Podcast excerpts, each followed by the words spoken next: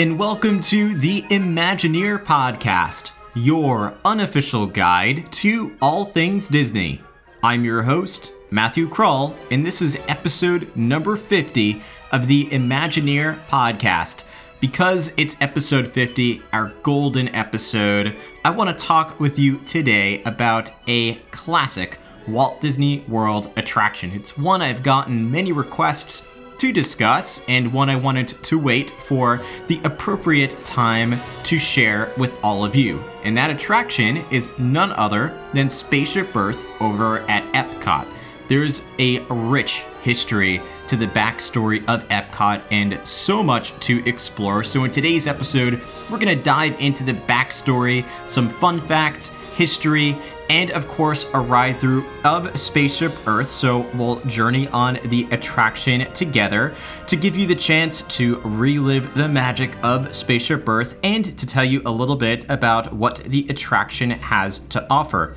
At the end of the episode, I'll come back and tell you a little bit more about how you can connect with the Imagineer podcast on all of our social media channels and how you can help to inspire and create the future of the show. So, grab some headphones, pull up your favorite armchair, and enjoy this episode of the Imagineer Podcast.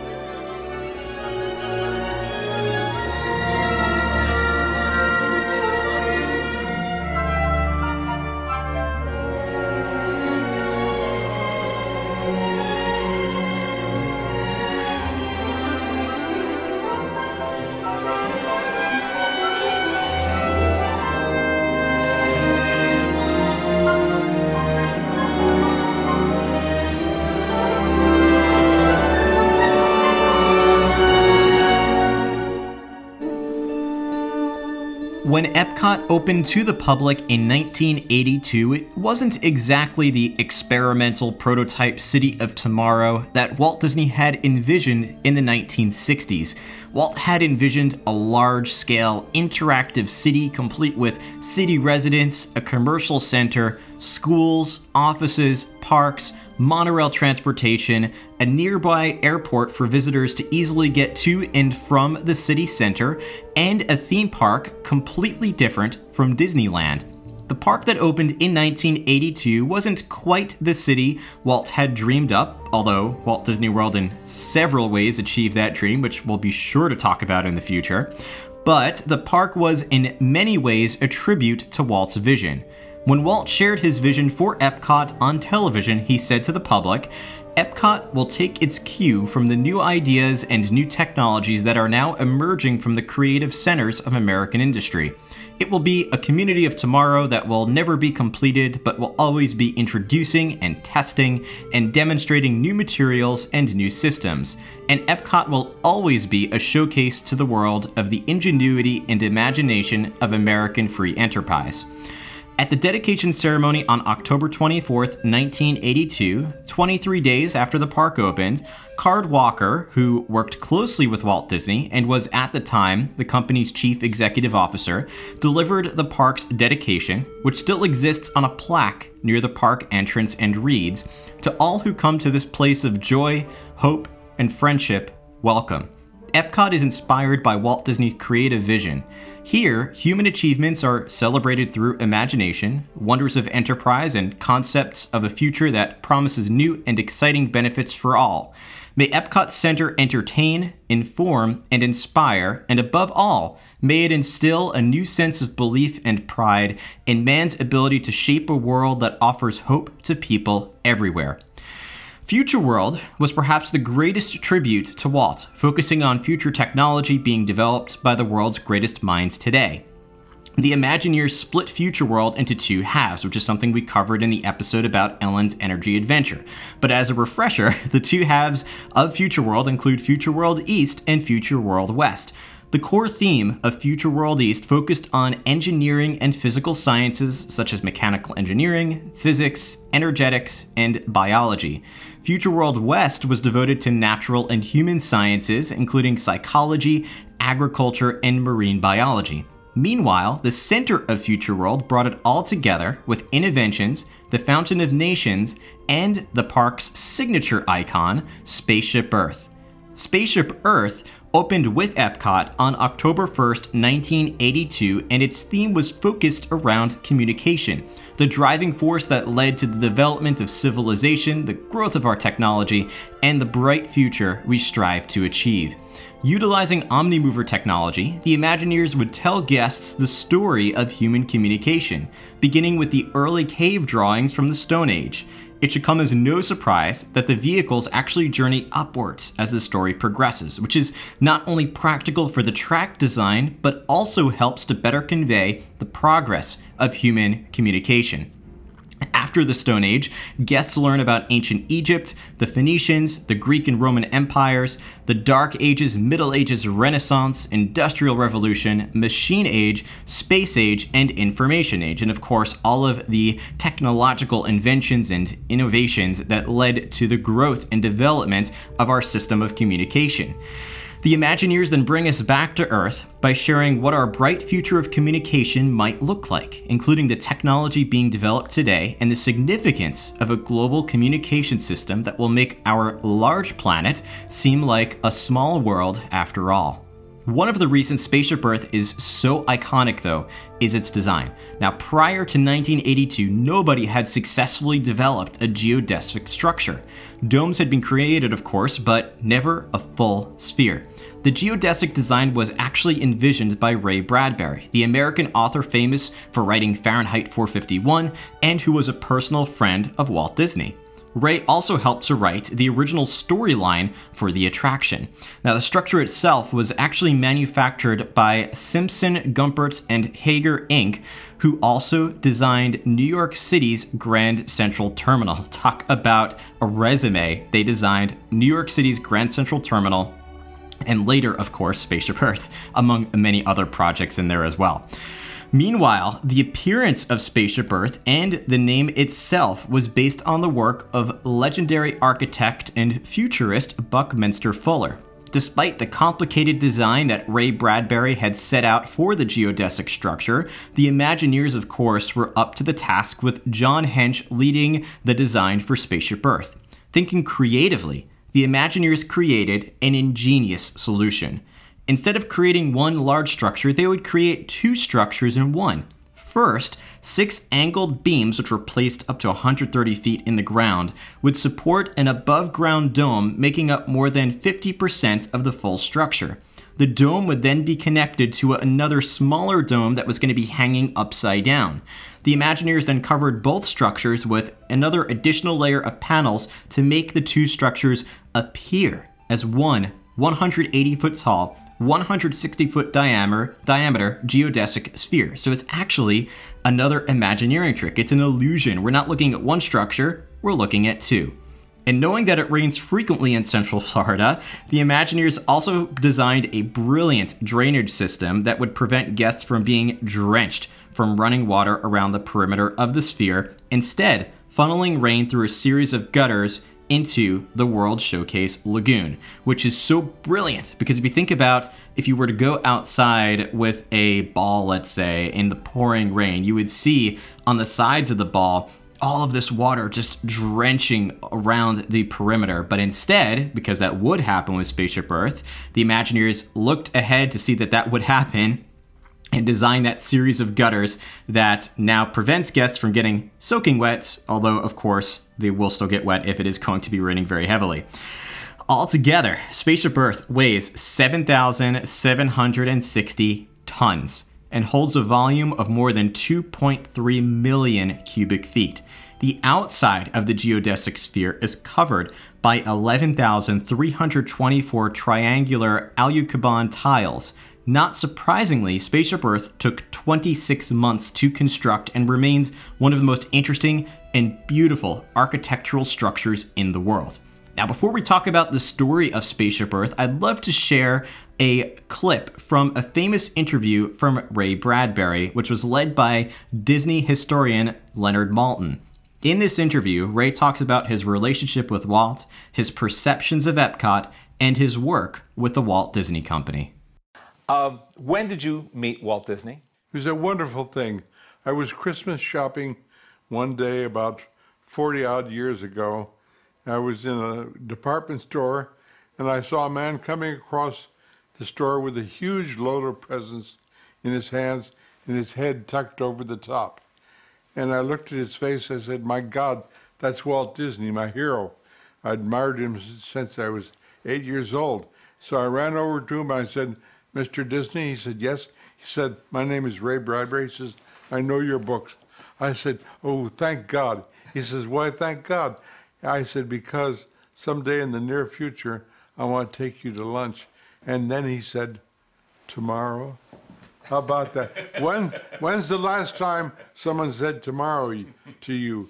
So the next day, I was in his office, had a card table, soup and sandwiches, and we babbled like a, a couple of kids. One aspect of Walt's personality and mindset and worldview was that he really was a forward thinking man. And in many ways, I think he was a futurist. Would you agree with that assessment? He was ahead of everyone in the whole world, as far as I was concerned. The things he did as a cartoonist, an animator during the 20s and 30s, putting his reputation, his name, his money on the line. People told him that uh, he couldn't make sound cartoons. He made them. They said, You can't make Snow White, it won't work. He put all of his money in that, got loans on his studio, put that out, very successful. Fantasia took a huge chance. It was years ahead of its time. It still is. Still is. He gambled on that and for a little while lost because the film didn't make that much money. But then about six years later, it started going out in the world and people realized what he had done. They, so with uh, Disneyland, with his work at the World's Fair in New York in 1964, 65, proved that he was head of everyone, always. And he led his colleagues, of course, and his staff in the same direction. And they often didn't know where he was leading them, but they caught on fast. Let me give you another story. I came back from Paris one time about 10 years ago, went to Disneyland, and I looked on the side of Sleeping Beauty's castle. And I called John Hench over at Imagineering. I said, I just noticed something about Sleeping Beauty's castle. There's a spire there that I saw last on top of Notre Dame and the Palais de Justice in Paris.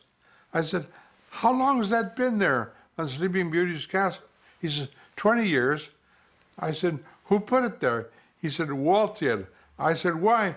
Because he loved it. I said, Ah, oh, that's why I love Walt Disney. It cost $100,000 to build a spire you didn't need. Huh? The secret of Disney is doing things you don't need and doing them well, and then you realize you needed them all along. When did you first have occasion to work for and with the Disney Company? I wrote an essay about Herman Melville and Jules Verne as being great representatives of the American will, the American blasphemy. Uh, Jules Verne was our French uncle, but part of the American blasphemy of opposing nature on the proper grounds. Uh, Ahab went too far, saying he would strike the sun if it insulted him. And, and Nemo came along and said, Don't strike the sun, plug into it with the scientific method and light the seas of the world. When I wrote this essay, people in charge of the United States Pavilion at the New York World's Fair read it and came to my house here and said, We've come to give you a $50 million building. I said, Come in, come in. and I said, What's this all about? They said, We're building the United States Pavilion, and we think you can do a history of the United States, starting with Columbus and ending with space travel. So, uh, because of that essay, I took over. The Disney people saw, long way around to the point here, the Disney people, what I saw what I'd seen, uh, what I'd done, and they came to me and said, "We have a fifty million dollar building, too. Will you help us stuff it with metaphors?" So I worked with John Hench and helped create uh, Spaceship Earth down at Epcot. Now, Epcot is another great, of course, manifestation of Walt's interest in the future and what the future could mean to all of us, to the average person, in changing what we see as our everyday life. When I was a kid, I went to see the Chicago World's Fair, the Century of Progress. Mm-hmm. I was madly in love with it. I became an architect in my mind. I didn't want to go home at night. It was so beautiful. My parents had to drag me out. Then I discovered two years later that the damn fools are going to tear it down. And I thought, how stupid to tear down a dream when we need it, huh? And all the world's fairs, except in the case of the French, they were smart and kept up a lot of their buildings from a hundred years mm-hmm. ago, the Eiffel Tower and the Palais, the, the, the Grand Palais and what have you. So I, th- I always thought when I was a child that someone should build a permanent World's Fair and improve our minds and educate us to dreams constantly, day after day, for a lifetime. And that's what Disney did. Mm-hmm. They, they built Epcot. It's a permanent World's Fair. It sheds its skin on occasion. They put in new exhibits. So they refresh the whole process. And if that doesn't represent Walt Disney, nothing does. Well, I hope you enjoyed that interview as much as I did. I always love listening back to stories like these because they teach us so much about the history of Disney, and I would encourage you to always look out for these kinds of interviews because that's how I have learned so much about the history of the Walt Disney Company. Now, of course, the other element of Spaceship Earth that guests have come to love is the ride inside the structure. The Omnimover, which lasts approximately 15 minutes, begins at the ground level and slowly curves its way around the outer ends of the sphere toward the top of the structure. Believe it or not, originally, the Imagineers were hoping to bring the attraction all the way to the top of the inside of the sphere. But they had to scale it back because of the added weight of the extra track and the show scenes, which would have made it too heavy to support. But once the attraction does reach the upper portion of the structure, guests find themselves on the moon looking back at the planet Earth. The vehicles then rotate backwards and descend down a steeper track through the middle of the structure. Because of its complex design, Spaceship Earth is also notorious for having a complicated series of emergency walkways and stairways, so complicated, in fact, that many new cast members even find themselves getting lost inside the sphere and having to leave this trail of uh, breadcrumbs through the walkways to make sure they can find their way back to where they came from. While many think of Spaceship Earth in its current form, it's actually the fourth version of the attraction. When it first debuted in 1982, the narrator for Spaceship Earth was Lawrence Dobkin, an American television actor famous for his roles in The Ten Commandments, Patton, and The Wild West. After Bell Systems, the original sponsor for the ride, broke apart into smaller companies in 1984, AT&T became the official sponsor for the attraction, and in 1986, the Imagineers created a new narration and score for the ride. In the second version, legendary American journalist Walter Cronkite became the narrator, and a new song, Tomorrow's Child, which was written by Ron Ovadia and Peter Stougaard, became the attraction's core theme. Before we talk about the more recent versions of Spaceship Earth, though, I would like to actually play for you some brief clips from the first two versions of this attraction. For the sake of time, I'm of course not going to play the full attraction. You can find both on YouTube, but these clips should give you a better idea of what Spaceship Earth was like in the, in the 1980s and the early 1990s. Where have we come from? Where are we going? The answers begin in our past, in the dust from which we were formed. Answers recorded on the walls of time. So let us journey into that past, to seek those walls, to know ourselves and to probe the destiny of our spaceship Earth.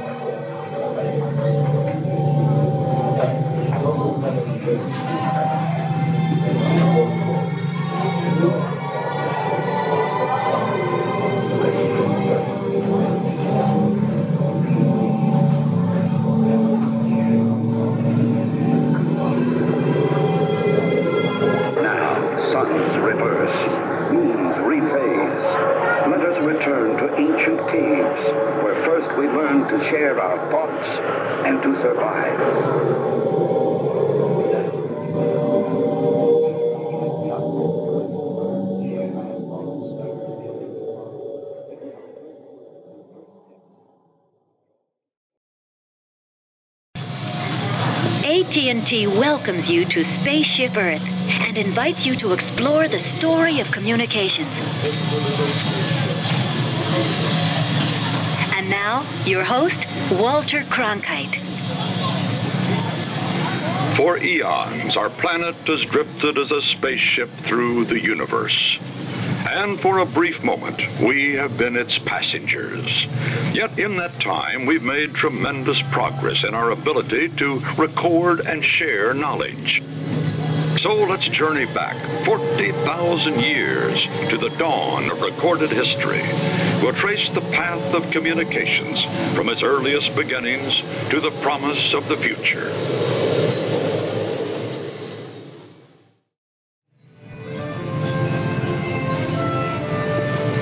We have entered a wondrous new age, the age of information, a time of new promise and new hope for ourselves and Spaceship Earth.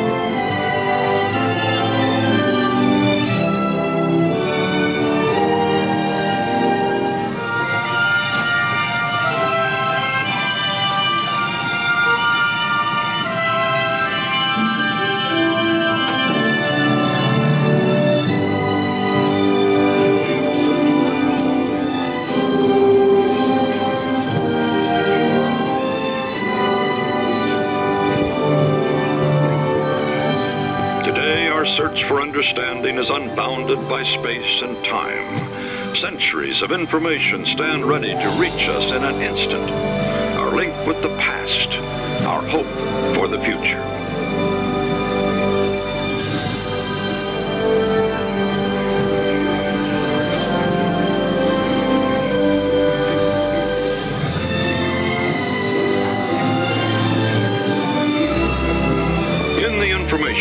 Our knowledge and tools of communication will continue to grow and improve. We'll discover new ways to share our ideas and dreams, to create a better world for today, tomorrow, and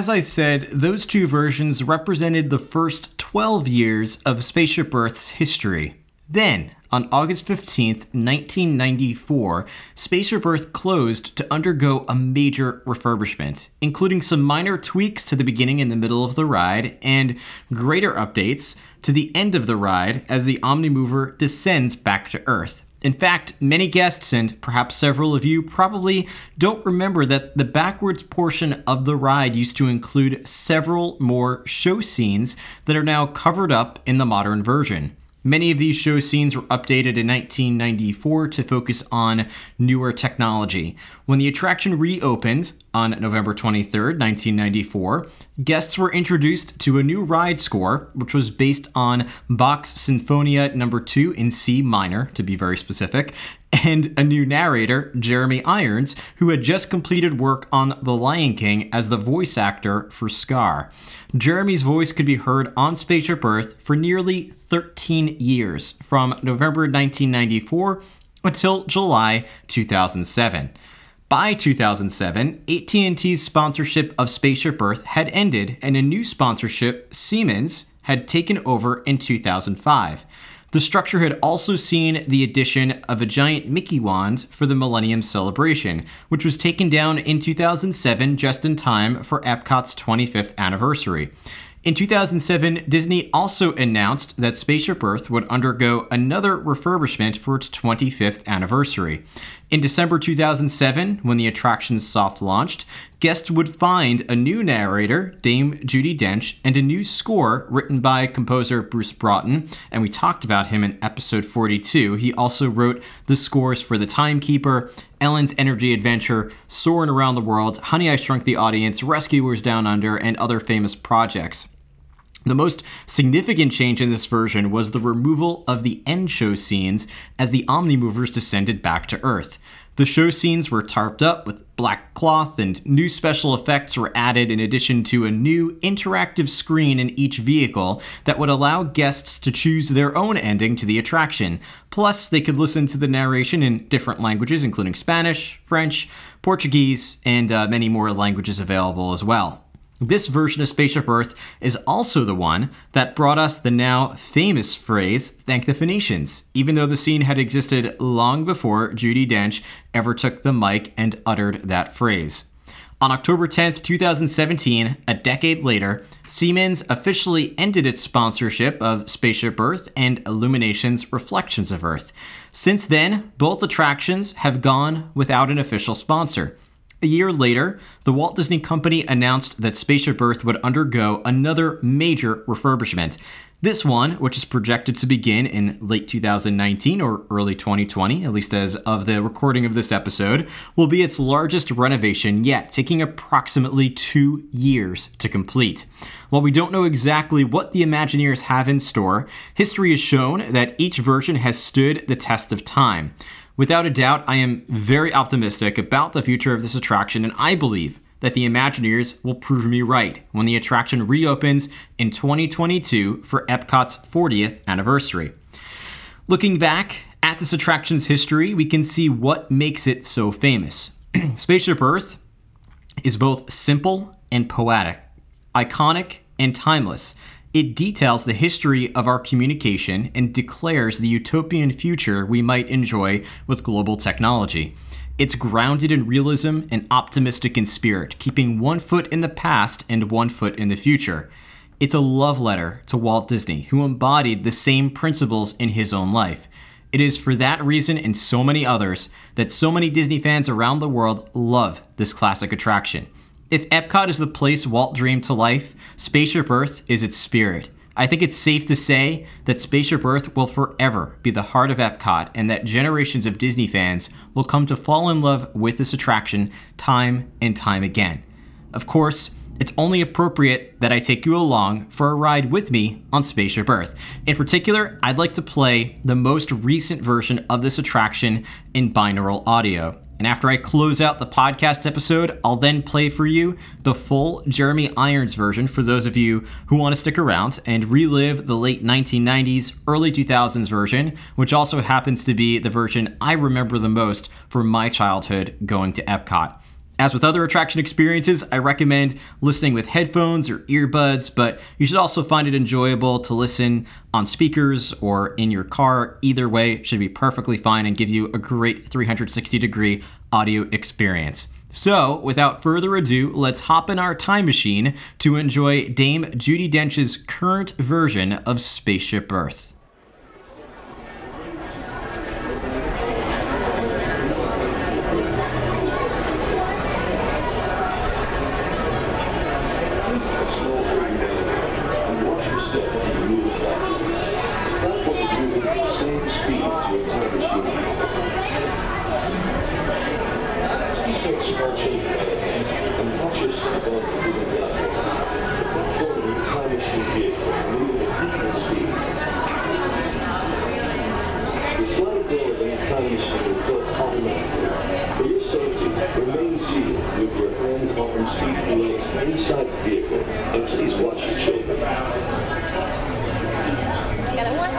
Take small children by the hand, and watch your step on the moving platform. The platform is moving at the same speed as your time machine vehicle. Take small children. Please take small children by the hand and watch your step on the moving platform. The platform and your time machine vehicle are moving at equal speed. The sliding doors on your time machine Remain seated. Your hands, arms, feet, and legs inside the vehicle, and please watch your shoulders. Small children watch your step on the platform. For your safety, your hands, arms, feet, and legs inside the and please watch your.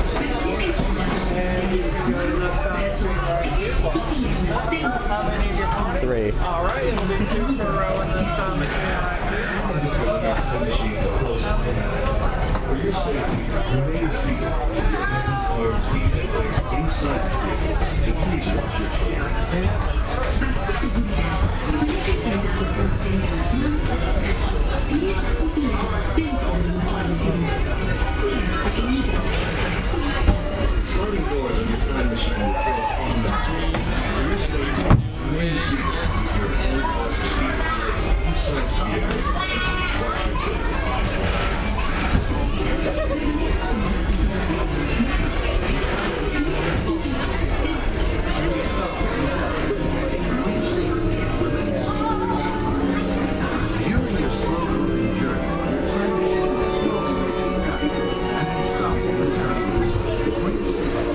Spaceship Earth Control. On behalf of Siemens, welcome aboard. On the map in front of you, please show us where you're from while we input your time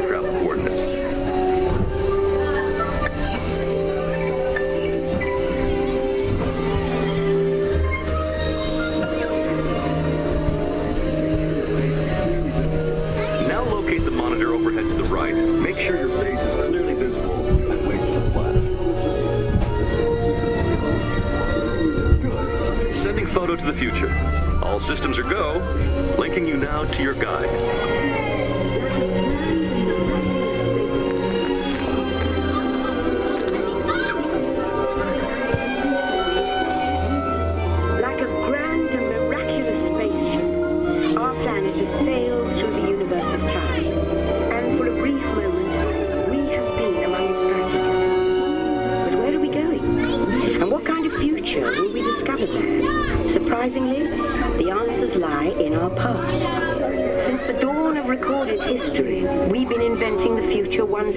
Time. So let's travel back in time together. I'll show you how our ancestors created the world we know today. And then it will be your turn to create the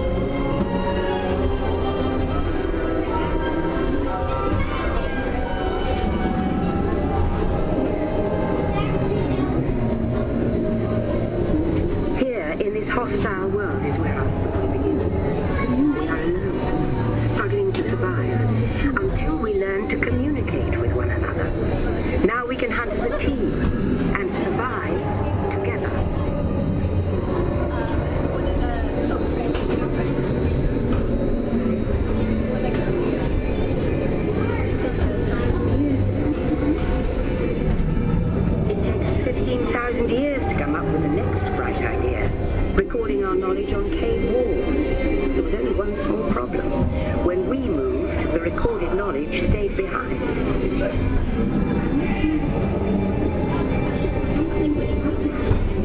Now let's move ahead to ancient Egypt, because something is about to happen here that will change the future forever.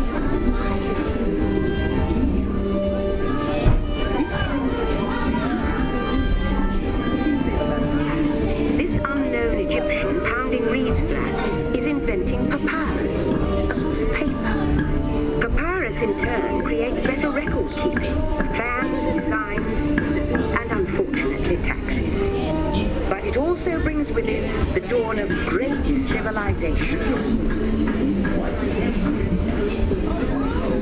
At this point, each civilization has its own form of writing, which none of the others can understand. But the Phoenicians, who trade with all of them, have a solution. They create a simple common alphabet, adaptable. Remember how easy it was to learn your ABCs?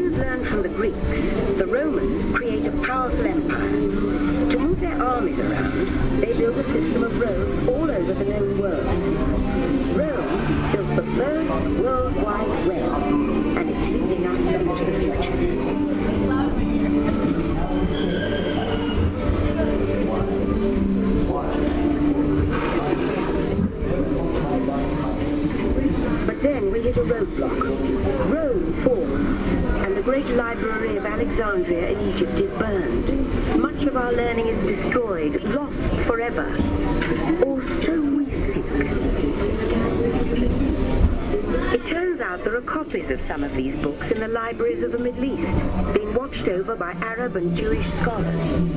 Call it the first backup system. The books are saved, and with them our dreams of the future.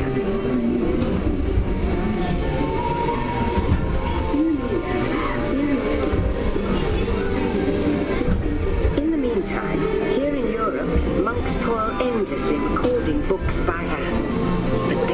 Is about to change.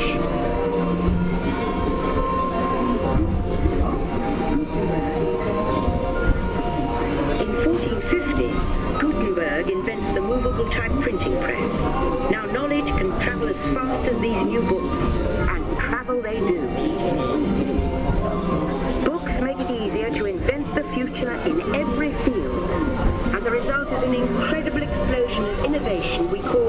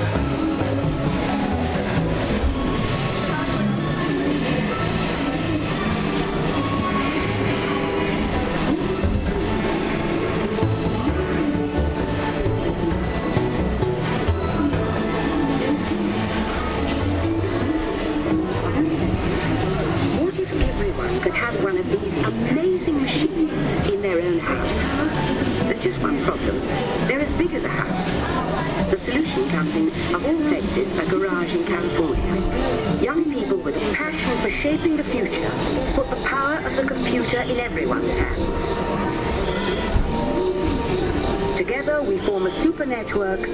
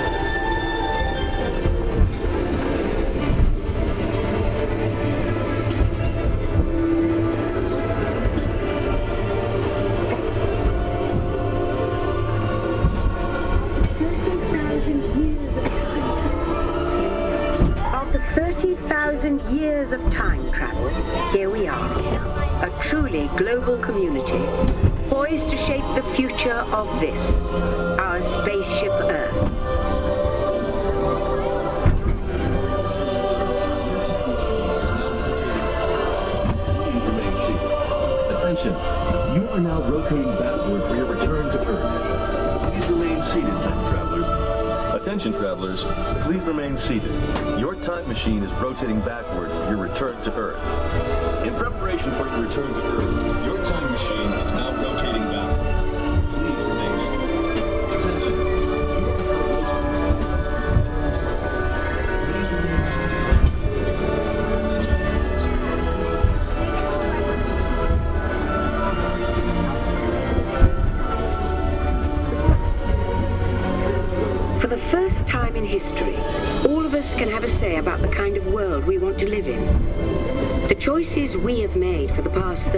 years have been inventing the future one day at a time.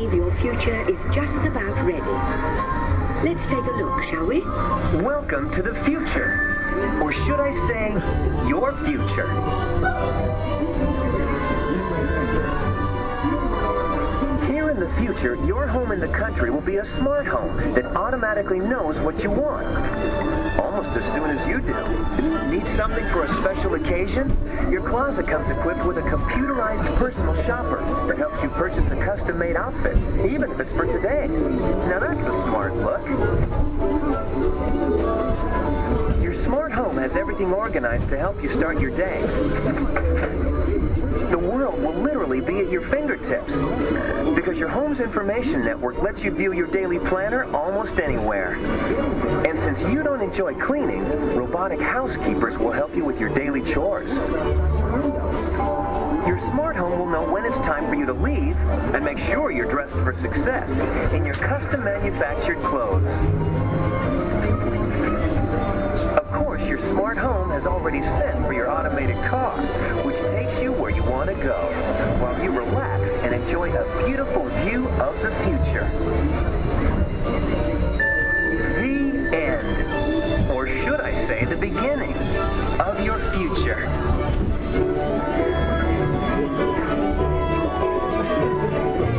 So here's to the next 30,000 years on Spaceship Earth. While no one for sure what we'll see or do, I do know it will be quite an adventure. An adventure that we'll take and make together. See you in the future.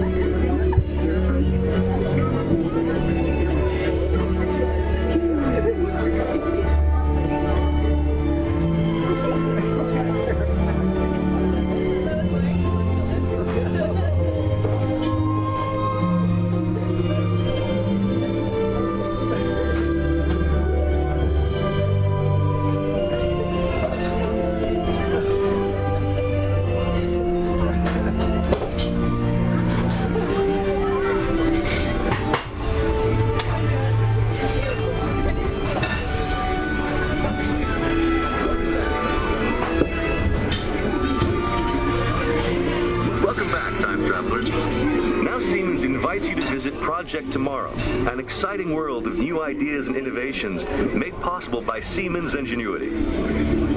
Your vehicle doors will open automatically. Please keep your hands away from the doors and step carefully onto the moving platform.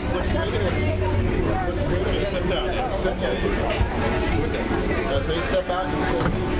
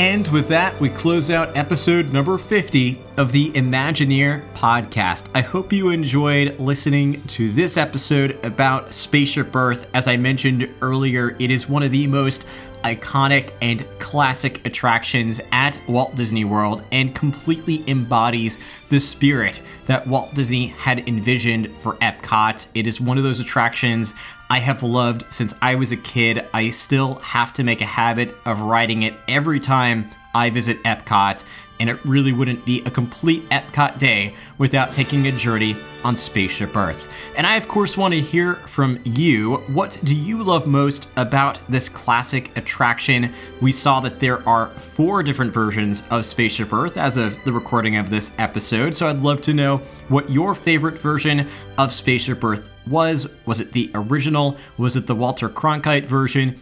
Jeremy Irons, or Dame Judi Dench. You can send me your feedback in so many different ways. You can send me a direct message or a public message on any of our social media channels, which include Facebook and Instagram. You can find us there at Imagineer Podcast. You can also send me a tweet on Twitter at Imagineer Audio or a direct message there. I would encourage you as well to join our Facebook group, which is the Imagineer Podcast Disney Fan Community. If you go to facebook.com slash groups slash Imagineer Podcast, you can find it, or go to Imagineer Podcast on Facebook and click on the community tab, which will take you over to that group. You can also send me an email at imagineerpodcast at gmail.com or leave a voicemail on our Imagineer Podcast listener voicemail system, which you could dial by calling 516 406 8376, and I'll leave that number in the notes below. If you leave a voicemail, I'll be sure to play your feedback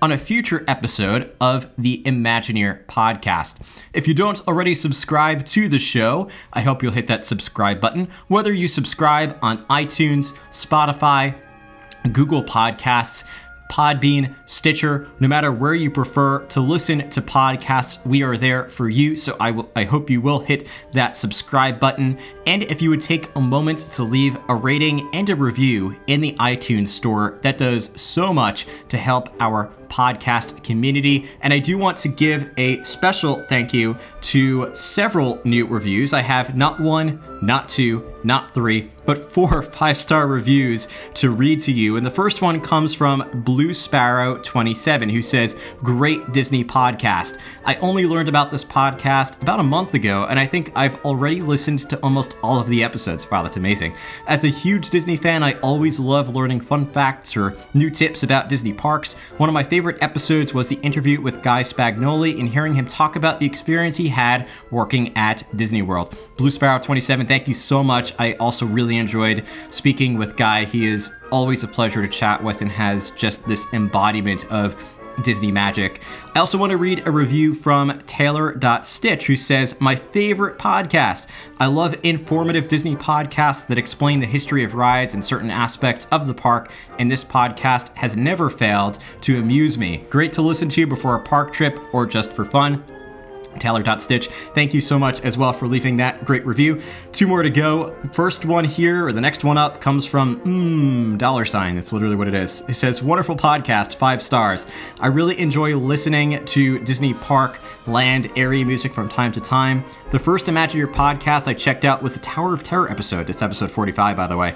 And it was in the same spirit and appreciation of the music and the details of these attractions. Very thorough and passionate, so immersive and fun. Great podcast. Keep it up. Mm, dollar sign. I definitely will do my best. And last but not least comes from Foreman J14, who says, perfect Disney podcast, five stars. Amazing. Thank you, by the way. Um, I just binged every episode within the last month, and I absolutely love it. That's ambitious. That's awesome. uh, as a former Walt Disney World cast member, me too, and someone who has visited a number of times, this podcast takes me right back to the parks. The combination of facts, attraction audio, and guests that are just as excited about Disney make it a perfect show Thank you. My favorite episodes Best Queues, Tower of Terror, and internships. Foreman J14, that really means so much. I don't know if we're perfect or I'm always trying to make this podcast better and better, but I am so glad that it has been entertaining you up until this point. As I mentioned, if you have not yet left a rating and a review in the iTunes store, it really does so much to help our podcast. And thanks to all of these new reviews and everyone else who has reviewed in the past. More importantly, the best thing you can do to help this show is to share it out. Whether you share out your favorite episode, the podcast as a whole, your favorite social media post, if you share it to Facebook, Instagram, to your Facebook stories, Instagram stories, or in a post. Share it out on Twitter. Share it with your friends. No matter how you share out the podcast, every share does so much to help our community. And I want to thank all of you who continue to share the word about the Imagineer podcast. And lastly, if you want to take your love of the Imagineer podcast to the next level, I would encourage you to visit patreon.com slash Imagineer podcast to learn how you can become an Imagineer podcast VIP, which goes to help the show financially and gets you some extra special perks and rewards in return, including perks like discounts on merchandise, uh, early access to every podcast episode, some bonus podcast episodes, as well as other perks including access to a private Facebook group, to my personal Instagram page, as well, or I should say to my close friends group on Instagram, as well as a monthly video call with other VIPs and so much more. So if you head to patreon.com slash Imagineer podcast, you can learn more about membership and how you can help to support the show financially. Finally, I can't believe we're at episode number 50. I started this podcast over two years ago at this point, just for fun, thinking that if I could perhaps entertain and just give a few people who love Disney some information and help connect them to the Disney magic, that that would be enough. And in those last two years, in these last two years, I have been overwhelmed with the love and support from all of you. Please know I have just as much joy, if not more joy, in return, knowing how much you love this podcast. It is so rewarding to me. I hope you continue to enjoy this podcast, this community. If there's anything I could do to make this podcast better for you, this community better for you, or help to bring you some extra Disney magic, please, please reach out to me and let me know what I could do to help. But please know how much I love and appreciate all of you so very much for giving me the opportunity to do what I love, to share my passion about Disney, and again, to know that it is received as well as it is on your end just means so much to me. So, from the bottom of my heart, thank you so very much. Remember, as always, it is always possible to go after your dreams too. And I hope you are doing what you're passionate about, finding happiness for yourself and creating that happiness in your life. Remember, as always, that amazing quote from Horizons if you can dream it, you could do it. Thank you so much for listening to the Imagineer podcast, and here's to the next 50 episodes and beyond.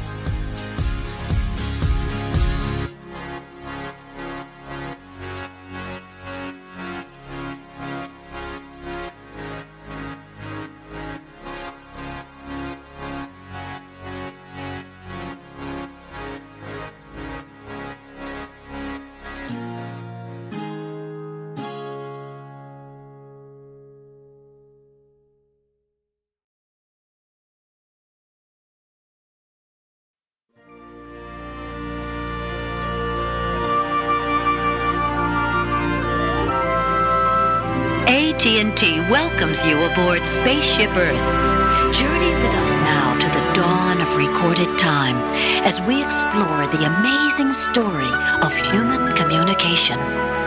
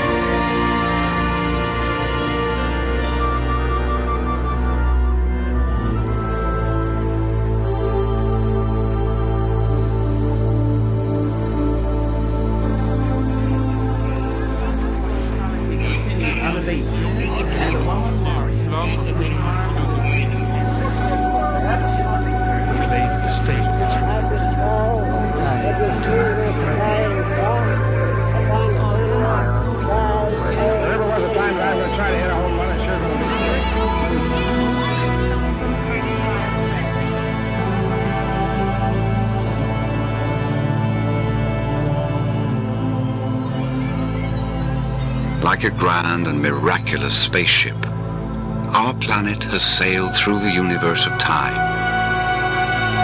And for a brief moment, we have been among its many passengers. From the very beginning, we have always sought to reach out to one another, to bridge the gaps between us, to communicate.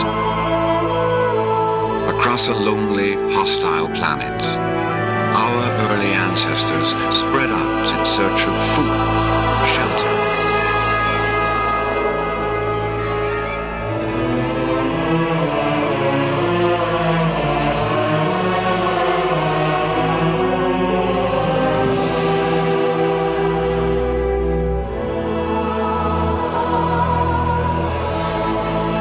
With the development of language came a vital key to our survival.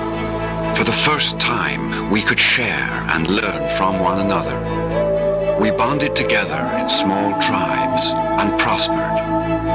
No longer isolated. No longer alone.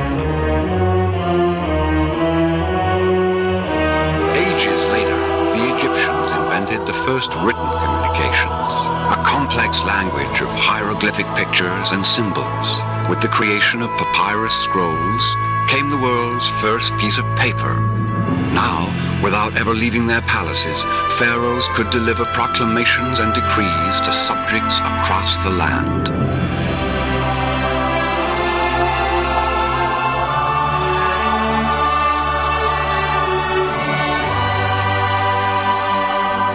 Phoenician merchants established the earliest commercial highways, trading goods and information at distant ports of call. To aid in record keeping, they created the first common alphabet and shared this new tool across the Mediterranean.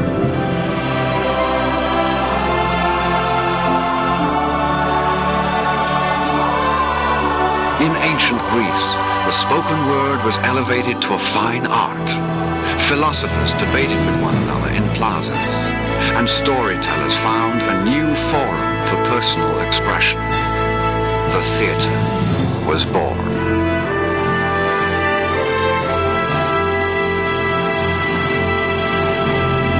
The mighty Roman Empire bridged three continents with a vast system of roads the fastest information highways the world had ever known. East, west, north, and south, all roads led to Rome. But these same roads were turned against Rome by invaders whose destruction left ages of knowledge and wisdom in the ashes that would become the Dark Ages.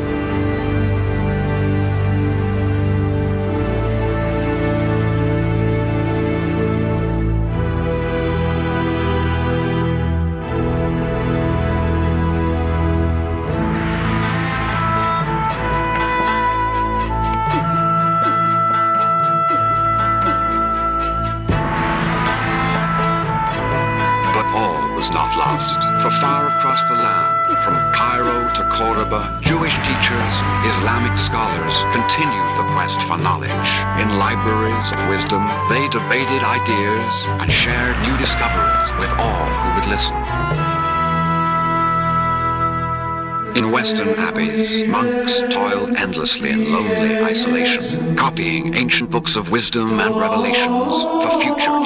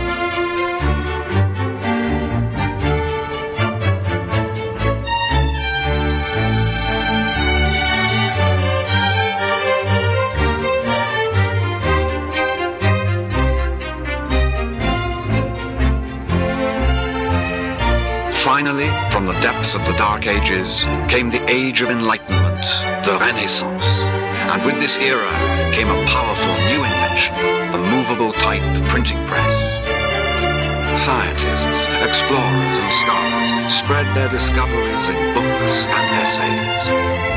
Poets, musicians, and artists, fueled by the passion of the age, created timeless works of beauty and majesty.